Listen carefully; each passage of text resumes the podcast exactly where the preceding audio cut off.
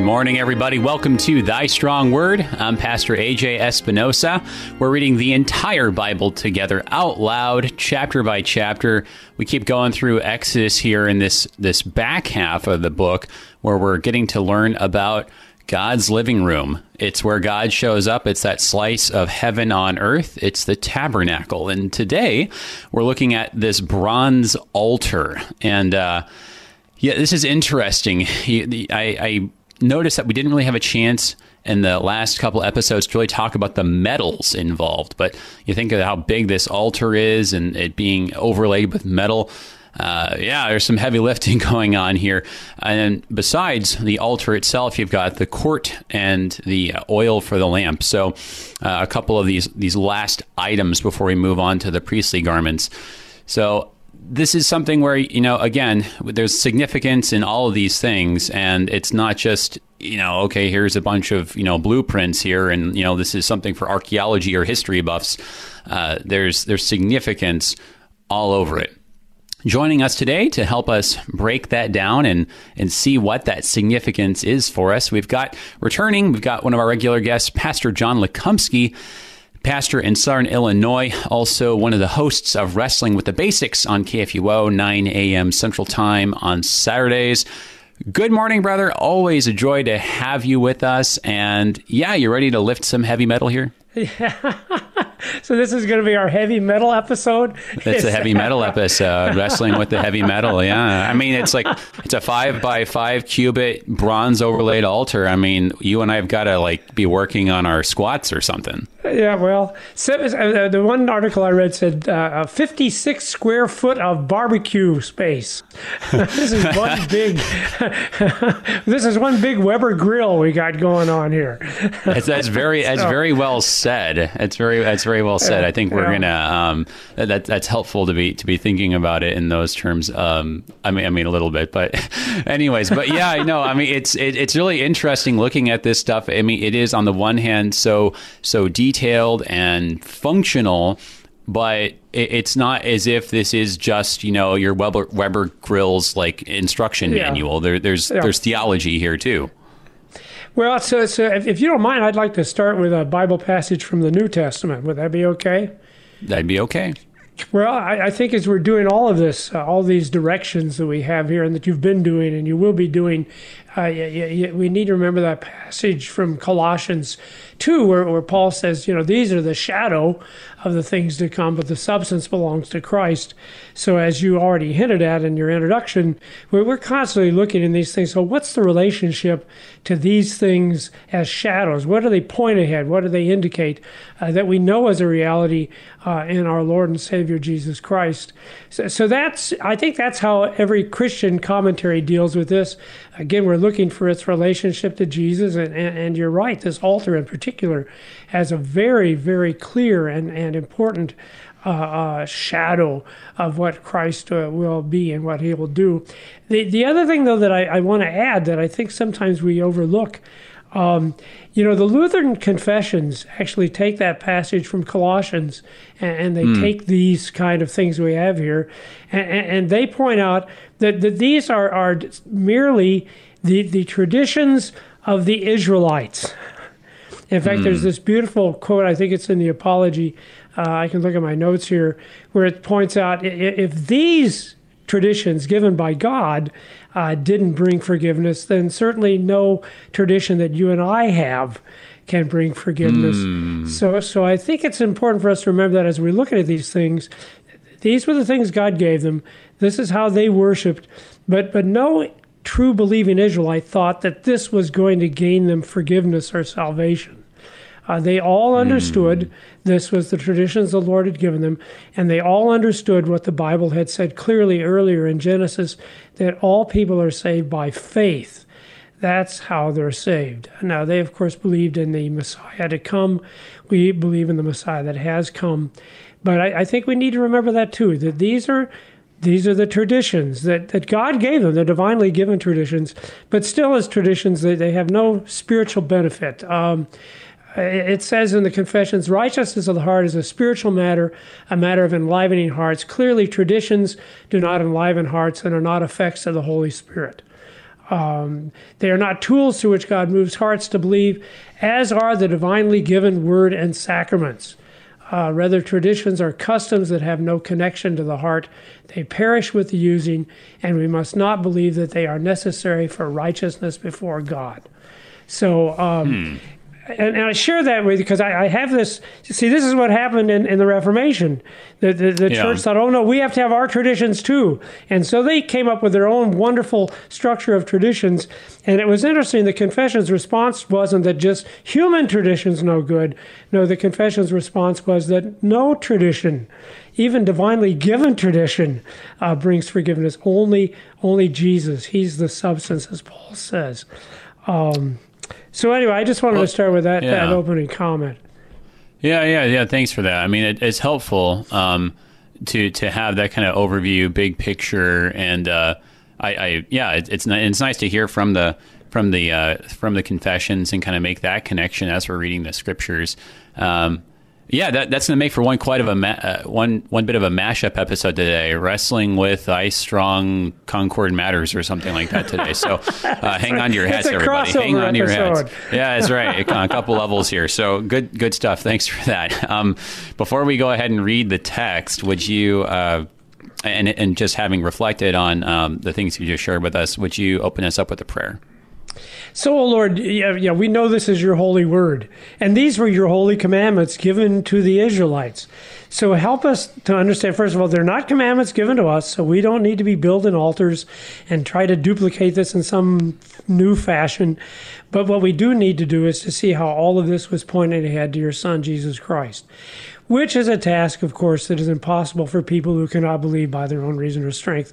So, as always, we pray for your gift of the Holy Spirit so that we can see Jesus here, because we know this is really all about Jesus and this chapter about altars and, and uh, sanctuaries and, and candles and lights. In Jesus' name we pray. Amen. Amen. Amen. All right. So, uh, I mean, I think the the introduction that that you helped lay for us here uh, pretty good. Is there anything else though that you think that we should be keeping in mind before we go ahead and give this chapter a straight read through in terms of I don't know maybe some of the the, the terms or um, units of measure or anything like that? I, you know, I, am not I'm not a unit of measure guy. I know we got a lot of cubits here, uh, uh, and I've got some notes. You know, when people converted them into to uh, uh the figures we're used to. But no, I, I think let's just, let's just read it and and uh, see what this all has to do about uh, Jesus Christ. So, yeah, all right, all right, Amen. Let, let's let's go ahead and just get to reading then. So here's Exodus chapter 27 in the English Standard Version from the top. You shall make the altar of acacia wood, five cubits long and five cubits broad. The altar shall be square, and its height shall be three cubits. And you shall make horns for it on its four corners. Its horns shall be of one piece with it, and you shall overlay it with bronze. You shall make pots for it to receive its ashes, and shovels, and basins, and forks, and firepans. You shall make all its utensils of bronze. You shall also make for it a grating a network of bronze, and on the net you shall make four bronze rings at its corners. And you shall set it under the ledge of the altar, so that the net extends halfway down the altar. And you shall make poles for the altar, poles of acacia wood, and overlay them with bronze. And the poles shall be put through the rings, so that the poles are on the two sides of the altar when it's carried. You shall make it hollow with boards. As it has been shown you on the mountain, so shall it be made. You shall make the court of the tabernacle. On the south side, the court shall have hangings of fine twined linen, a hundred cubits long for one side. Its twenty pillars and their twenty bases shall be of bronze, but the hooks of the pillars and their fillets shall be of silver. And likewise, for its length on the north side, there shall be hangings a hundred cubits long, its pillars twenty, and their bases twenty of bronze. But the hooks of the pillars and their fillets shall be of silver. And for the breadth of the court of the west side, there shall be hangings for fifty cubits, with ten pillars and ten bases. The breadth of the court on the front to the east shall be fifty cubits. The hangings for the one side of the gate shall be fifteen cubits, with their three pillars and three bases. On the other side, the hanging shall be 15 cubits, with their three pillars and three bases. For the gate of the court there shall be a screen twenty cubits long, of blue and purple and scarlet yarns and fine twined linen, embroidered with needlework. It shall have four pillars, and with them four bases. All the pillars around the court shall be fil- filleted with silver. Their hooks shall be of silver, and their bases of bronze. The length of the court shall be a hundred cubits, the breadth fifty, and the height five cubits, with hangings of fine twined linen and bases of bronze. All the utensils of the tabernacle for every use, and all its pegs and all the pegs of the court shall be of bronze. You shall command the people of Israel that they bring to you pure beaten olive oil for the light, that a lamp may regularly be set up to burn. In the tent of meeting, outside the veil that's before the testimony, Aaron and his sons shall tend it from evening to morning before the Lord. It shall be a statute forever, to be observed throughout their generations by the people of Israel.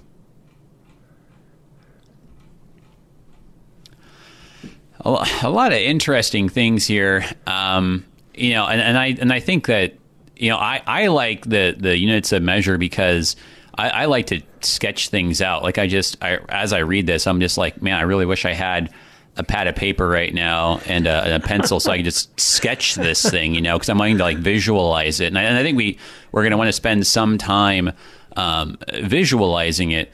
But I, I, think what what keeps um what what's striking me, I kind of mentioned at the beginning, is just that there, there's this really particular arrangement of okay, these things are going to be bronze, these things are going to be silver, these things are going to be gold, these things are going to be blue, purple, and scarlet. Like there's this really particular arrangement, and it feels like, I mean, I don't know, maybe maybe some of it or a lot of it is for practical reasons, but it seems like there's like some symbolic significance going on. So that, that's the thing that's kind of got me scratching my beard here. But but how, but how about you? What's jumping out at you looking at Exodus 27 here?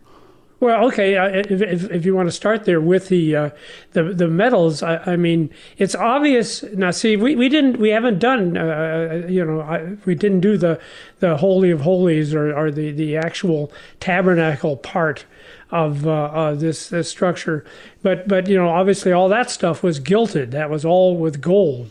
Uh, mm-hmm. Now the outer stuff is bronze. As you move closer, you start getting some silver thrown in there. And of yep. course, when you look at the the weaving, uh, uh, the weaving for the Holy of Holies again is a lot more detailed, a lot more colorful. Uh, you know, in fact, when you get to the walls here of the sanctuary, all they are is just plain white linen, which in itself is kind of interesting. You know, purity. Uh, uh, my snow, my my sins will be as white as snow and white as linen. Uh, and yet, yeah, so I, I think there's definitely that. As you move closer to the place where God is, it gets more glorious, it gets more beautiful. Uh, the, the, the, metals that are used get more precious. So I don't, I, I think you can see that uh, in, in, the use of the metals. Uh, did you have some other thoughts of your own there, AJ? Well, yeah, you know, I, I think I think I, I, was basically on, on the same line that you're describing there, John. That that it seems like there is sort of this kind of um, inward to, to outward like gradient here because when when you do go back and like I said, we didn't really we didn't really talk about it, so it, it's it's good to go, ahead and take a step back here. But when when we're looking at the uh, previous chapter in 26, there, right? It was where was it there?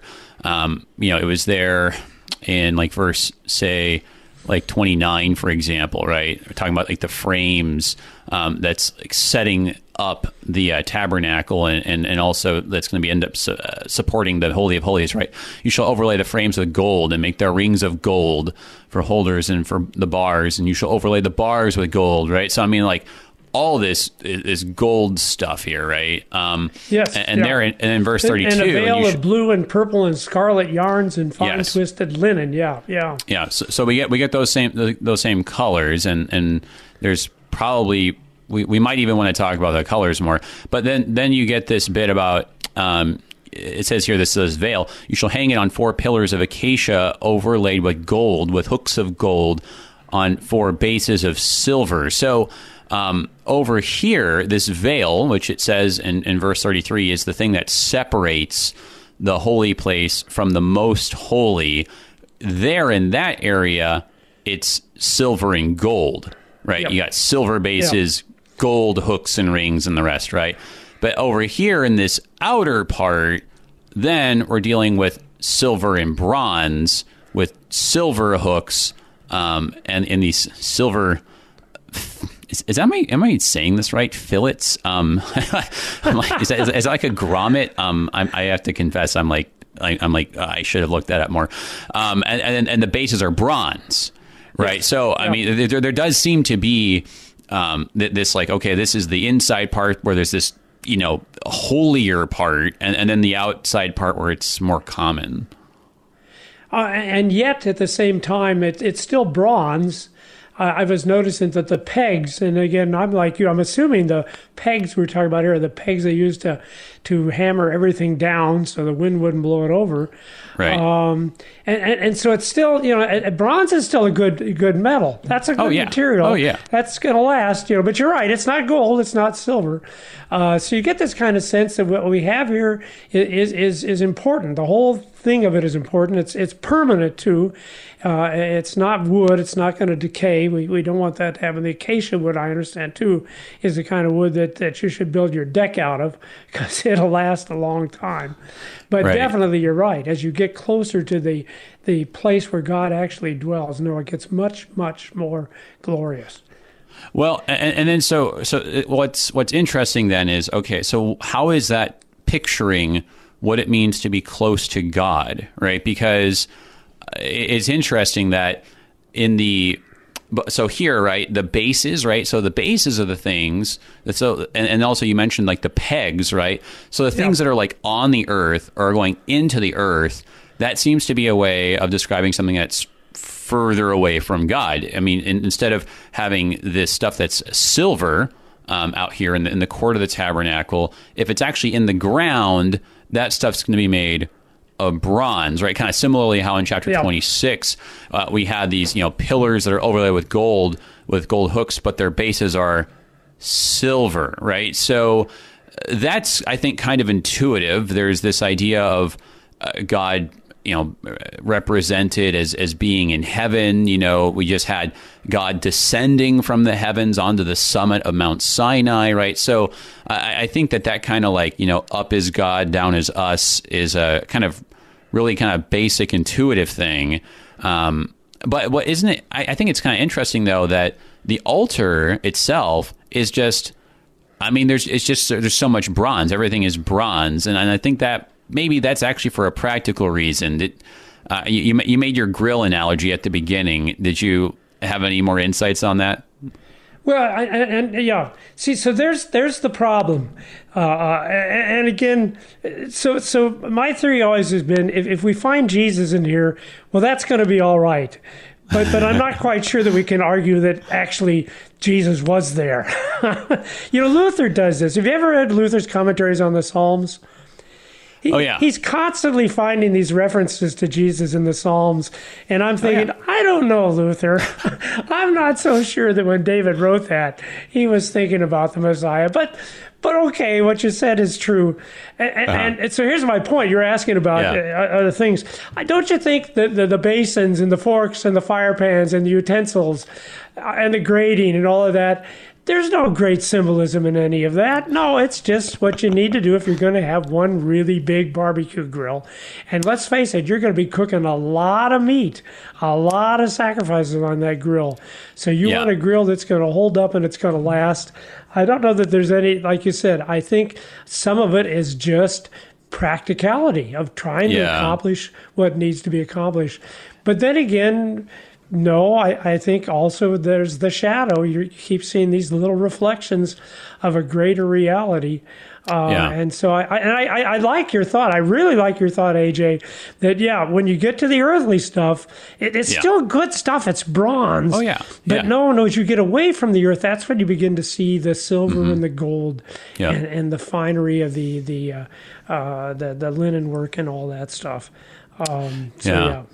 Yeah, but but so to to your point though about this big grill, right? I mean, so yeah. Uh, we we before when we're looking at chapter 26, we saw uh, this number 50 that kept showing up, which uh, you know is a number that we associate seven by seven. It's like a set, uh, well, rounding up, right? It's a Sabbath of yeah. Sabbaths, so it's symbolic significance of rest. So, okay, yeah, that's really symbolic. And so you're you're moving on here, and you're like, okay, five cubits long and five cubits broad. Okay, what does five represent, right? Yeah. Well, and, and it's like I don't know if it's really supposed to represent anything except for you know again think about think about your units of measure here. So a cubit is is a forearm so it's like one and a half feet. So that's that's seven and a, seven and a half feet long seven and a half feet wide. Why why do you want it to be that big? Well because uh, there's some rather large animals that are going to have to get sacrificed on this thing. Um, you don't want it to be too high. It's three cubits high, so four and a half feet high. Um, thank God it wasn't seven and a half feet high, because I can't imagine hoisting up an ox seven and a half feet off the ground. Yeah, yeah. Uh, and, and, and that's you know that's the thing though is there some symbolism in the five by five yeah, maybe, but I, am kind of with you. I'm thinking, no, it's just because we're going to have a large animal. We're going to be doing lots of sacrifices. Uh, we, we, we, need a lot of space. I, I, always enjoy the story, jumping to the New Testament, about Peter. Remember in that miraculous catch of fish where we are told it's 153 catch of fish. And I always yeah. like to ask people, so what's what do you think is the symbolism of 153? And then I say, the answer yeah, is, yeah. it's a lot of fish. well, yeah. So, yes. Well, well, yeah. I, I, I, I feel like that they're on the 153. Okay, I'm not. I'm not falling into that. Oh, okay, okay. We're, we're, not, we're talking about we're about exit 27 today. Uh, but but but so yeah, stay, staying on task here. Um, yeah. John, you got you got you got to help me. Okay, we got we got to stay okay. focused. We got through the whole chapter. Uh, but but so you, you think about okay, so this is going to be this really big hot grill, right? Yeah. And so let's see what what are we going to make this thing out of? Gold, silver, or bronze? And and, no. I, and, I, and I have to say, I don't think I don't think I've ever heard of gold or silver cookware. Like, no, I feel like no. bronze is something I can imagine, but not so much like let's just heat up like this big silver or gold pot. That, that doesn't seem like something that you'd want to do. No, no. So there you go. Maybe bronze is just a really good material if you're going to be doing a lot of cooking. I know yeah. copper is. I don't know about bronze, but but, let's let's, yeah. let's let's let's let's take take this head on though because here here's the thing. So you're coming in to the the the outer courtyard now, the sanctuary, yeah. and the and the very first thing you're going to see is this big, gigantic sacrifice altar. And by the way, that's what we have to remember. There's a couple of altars going on here, but the one you and I are talking about is the altar where all the sacrifices are going to be made. Um, and, and, I've got a Jewish commentary that I read when I do these Old Testament things. Oh, yeah, yeah, and, yeah. And, and, it tickles me that even the rabbis recognize this was the predominant thing. Of course, the really predominant thing was the sanctuary itself. But before you could get to the sanctuary, when you entered the courtyard, the first thing you were going to encounter was this giant altar. And of course, they understand that sacrifice is important that you're not going to get any closer to God until there's been sacrifice made. It's the very first thing you encounter as you begin to yeah. come into the presence of the Lord. Now, of course, for us as Christians, right away the light bulb goes on and say, well, of course. No one comes to God except by Christ, right? No one comes to the Father but by me. And why is that? Because Jesus is the one who lays down his life for his his uh, disciples, for the ones he loves. He's the one that makes the uh, final and ultimate sacrifice. Um, so yeah, I, I think really that's cool right. I, yeah, I, do think in that in that way you can see some theological significance in the in the bronze that you know, if this bronze, silver, gold is supposed to be kind of symbolically representing for us a progression of getting closer to God, right? So that gold is like you're in God's presence, silver is you're getting warm, and bronze yeah. is like you're you're you're entering and you're you know making your first steps, right? It's just like you were saying, this bronze altar is showing us, well, if we're going to approach God, where do we have to start? Sacrifice. It, it can't yeah. even happen. We can't even approach God unless sacrifice happens first. This is this is square one on the ground. Uh, before we can even get closer, uh, I want to develop that thought just a little bit more, but it's time for our break. Everybody, hang okay. on. We're looking at Exodus 27 here on Thy Strong Word. We'll be right back.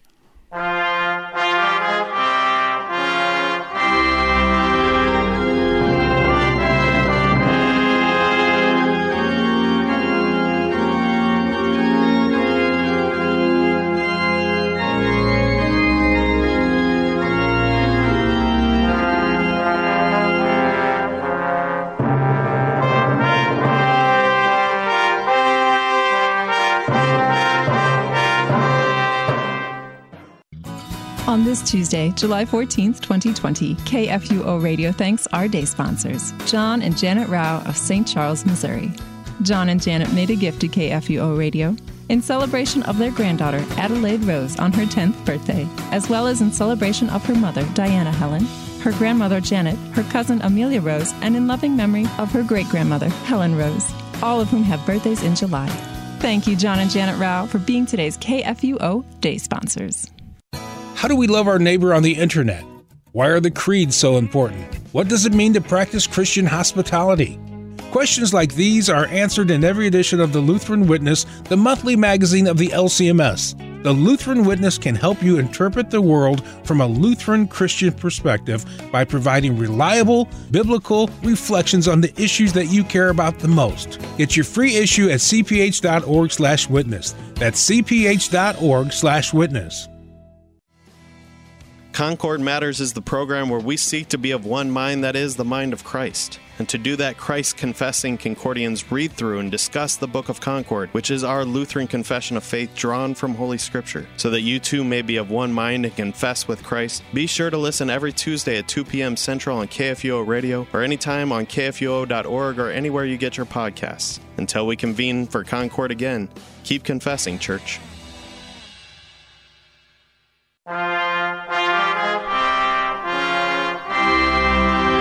Welcome back, everybody, to Thy Strong Word. I'm Pastor AJ Espinosa. We're looking at Exodus chapter 27 today, talking about this big bronze griddle uh, that we got going on here for cooking up some serious oxen. Uh, if you've got any questions about grilling tips, especially for oxen, which is notorious difficult meat to work with, we've got our expert, Pastor John Lekumsky, pastor from uh, South, Southern Illinois, and also host of Wrestling with the Basics, where they discuss regularly things like how to prepare oxen. Uh, KFUO Saturdays, 9 a.m. if you've got a question, then this is your chance. Give us a call.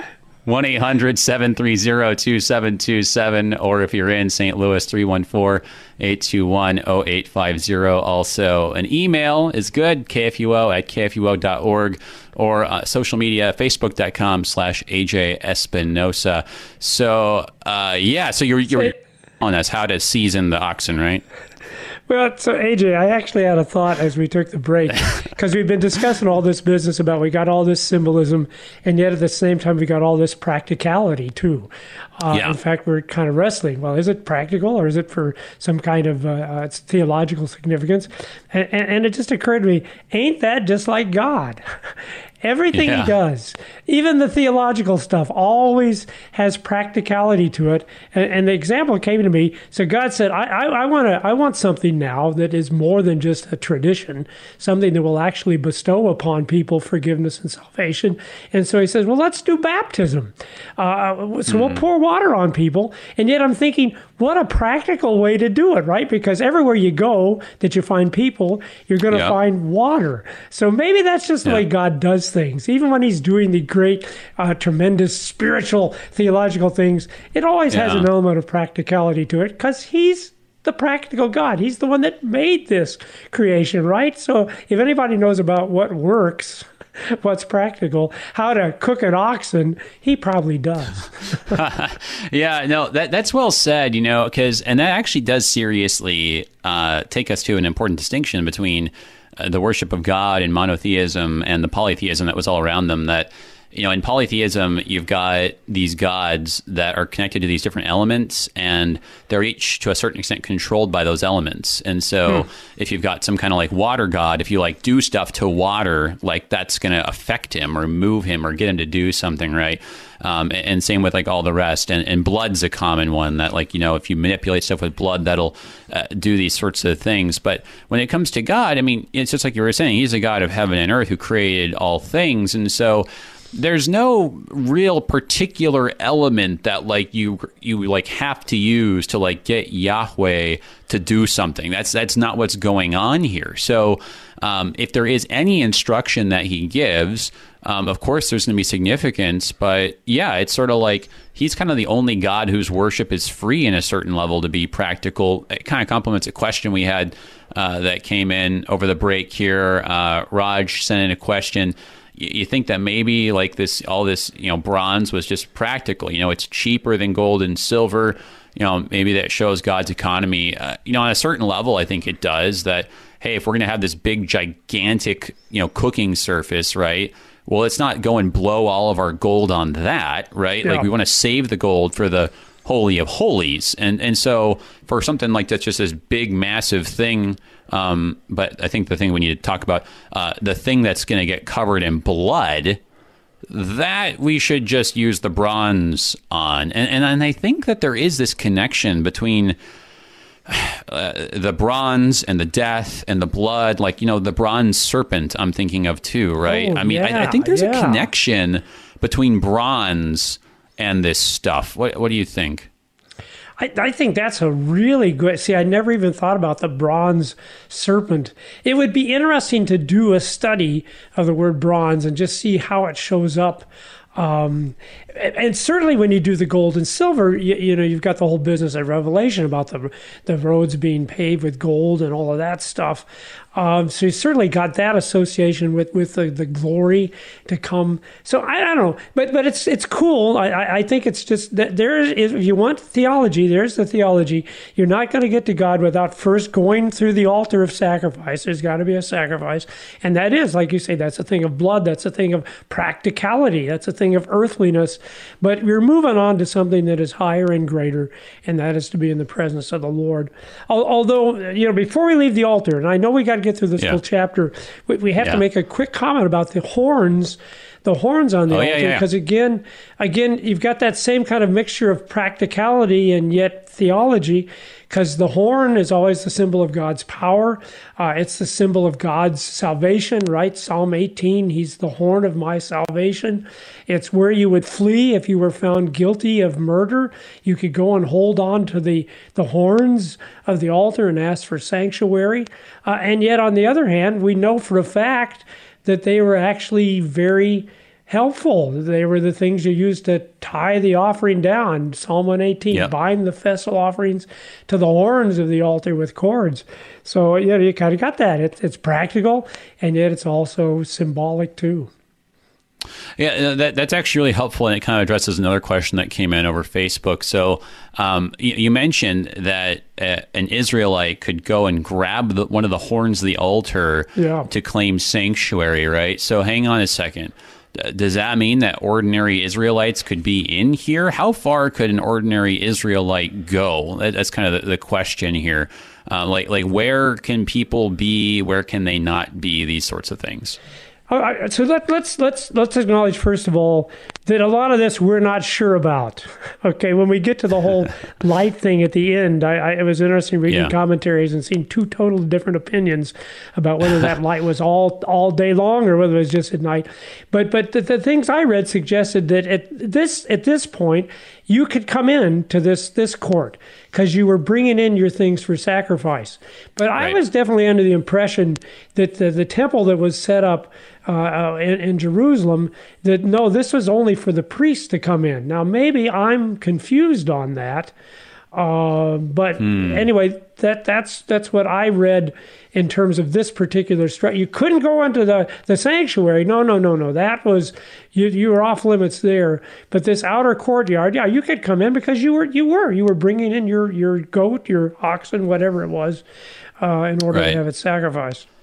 Yeah, well, I, I think that that basic idea that like the people could be in the court, right? Like that's Yeah. that, that's I think that, that's something that we do understand really well, um, and, and that carries on into New Testament times with the temple because there's a court in the temple area where the people are allowed to be, um, and, and in fact, there's the the court of the Gentiles, right? Where well, okay, you guys can kind of be in the court, but kind of in this separate but equal court over here, right? So, I mean, like, you know, so there's a little bit of that going on with this. There's this outer courtyard where, yeah, well, you have to be able to go there because, like you were saying, it's you've got to present sacrifices, right? Yeah. Uh, but but certainly you wouldn't be going into the holy place um, unless No, you were one of the no, no, priests, no. and and no one gets to go into the holy of holies unless you're the priest of priests. You're the high priest, right? So Yeah, and only um, only once a year do, doesn't even he get to do that. Yeah, That's right. That's right. That's right. So um, we definitely have that kind of like th- th- these uh, these degrees of exclusivity, I guess.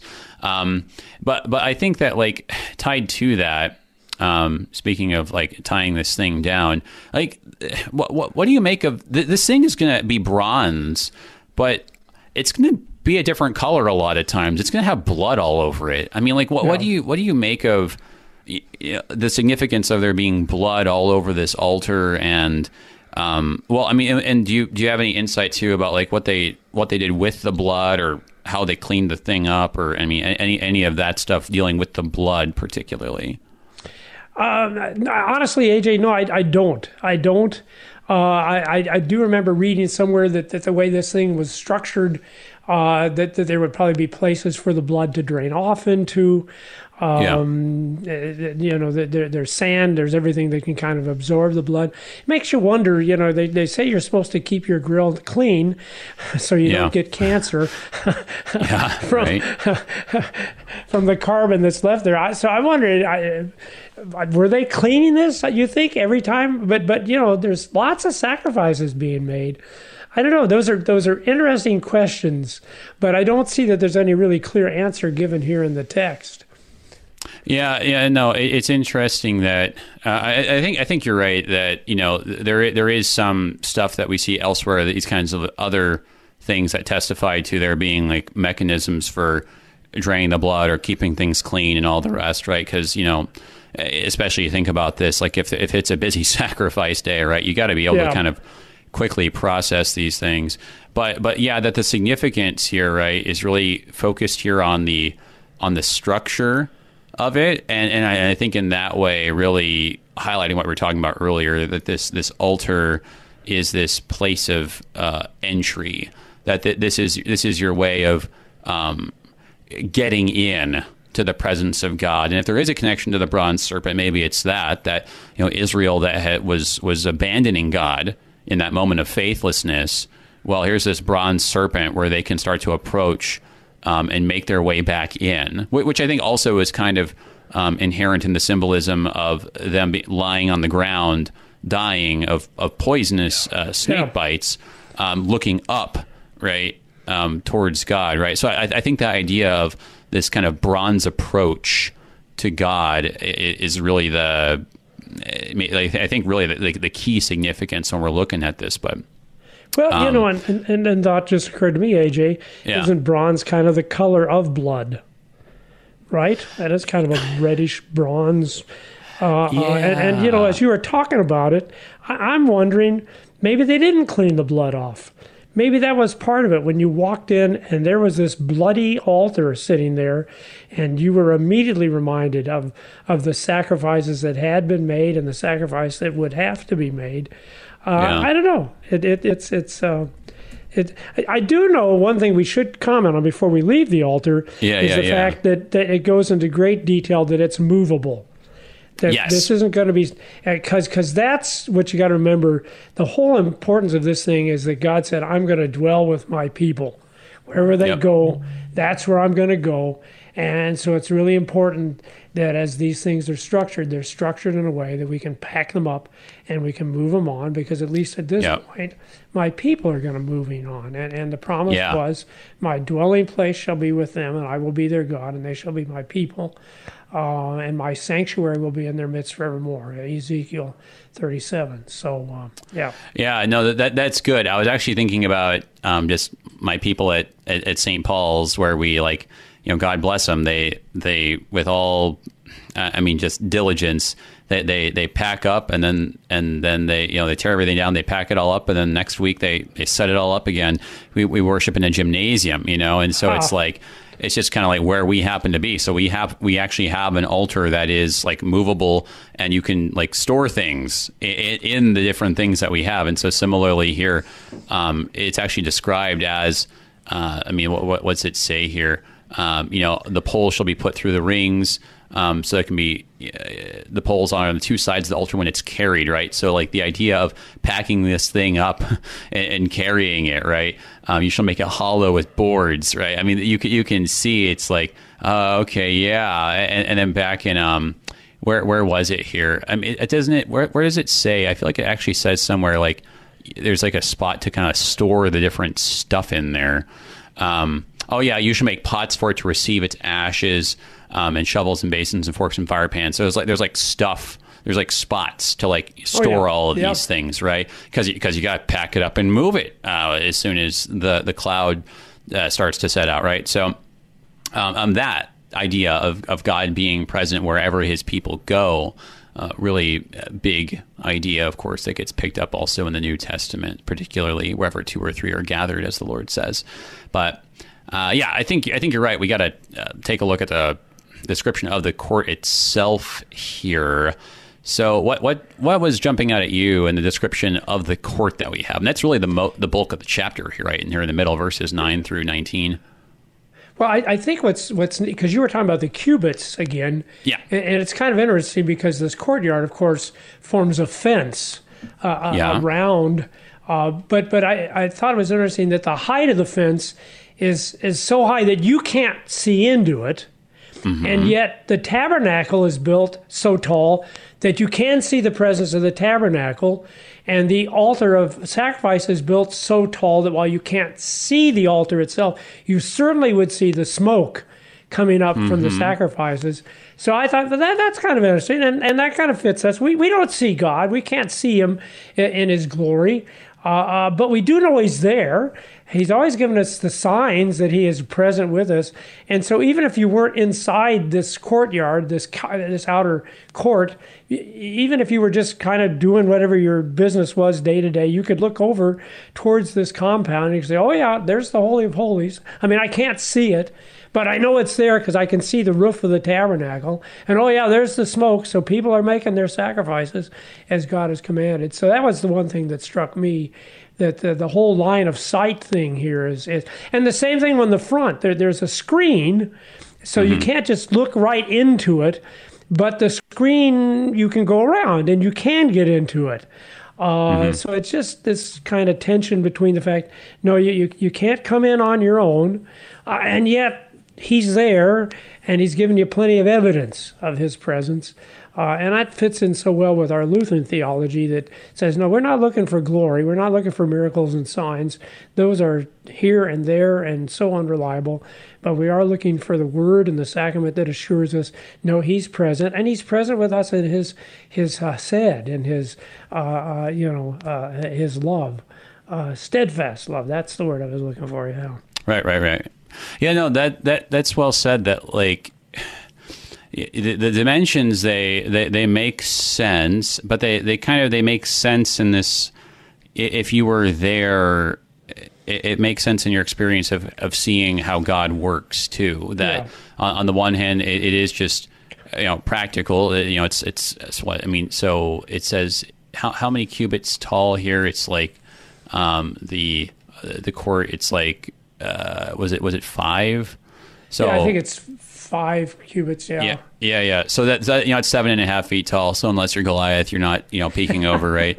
um, it, it's it's hundred cubits long, fifty cubits wide. That's basically like a standard you know Israelite football field. You know, it's just kind of Yeah. like a, a, a- it makes sense as a large, you know, 100, 100 yards, 100 cubits. You know, same deal, right? So it, it's just kind of like a large space, right, where we where we're going to have enough room to do all this stuff.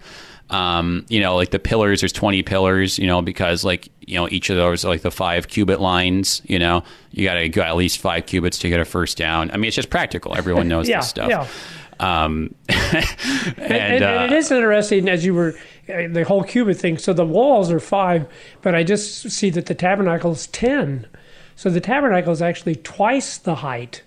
yes. What yeah, yeah, uh, no. the walls are. True. So you'd clearly be able, to your point, you'd actually very clearly be able to see not only like the smoke that's coming up from the sacrifices, Yeah. and, and I wonder even the fire. Maybe I mean, if you're, if you got fire really I would- going, I, I, don't- I don't would know think, about that sure. or not.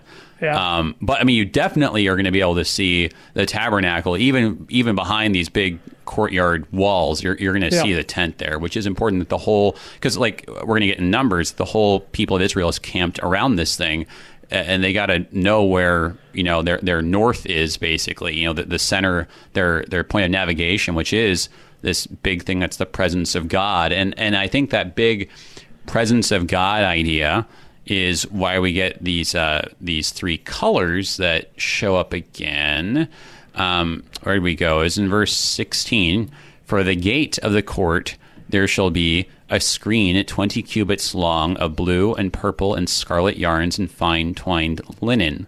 So that's really interesting that that set of colors that is uh, something that you have on the inside, like it's on the veil, right? Yes, yes. The veil of the Holy of Holies. Yet that is also the thing that's on the screen on the outside. So any any I don't know thoughts there.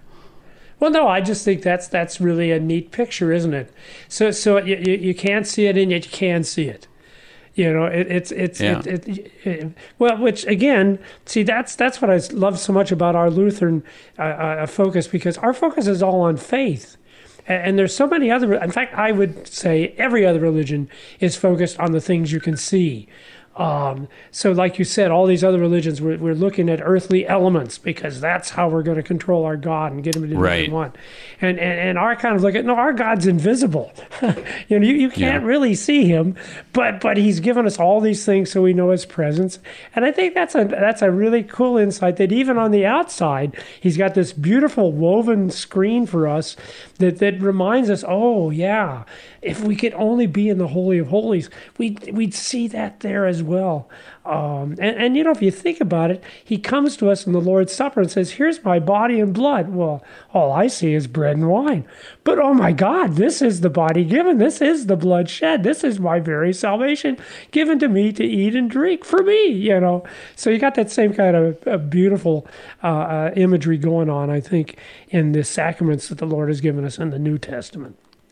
Oh, okay, so I'm really glad that you mentioned the Lord's Supper and the sacraments here. Um, and it was interesting in, in the quote that you read too in the confessions that they seem to be kind of be contrasting all of this Yes. with the sacraments, which was interesting. If I if I got the gist of the quote, I feel like it was trying to say that like the difference between like the sacraments and this is that like this is something that was to be going on for a time, um, certainly no later than AD 70, right? So this was like Yes. God providing like a temporary sort of thing for these particular people.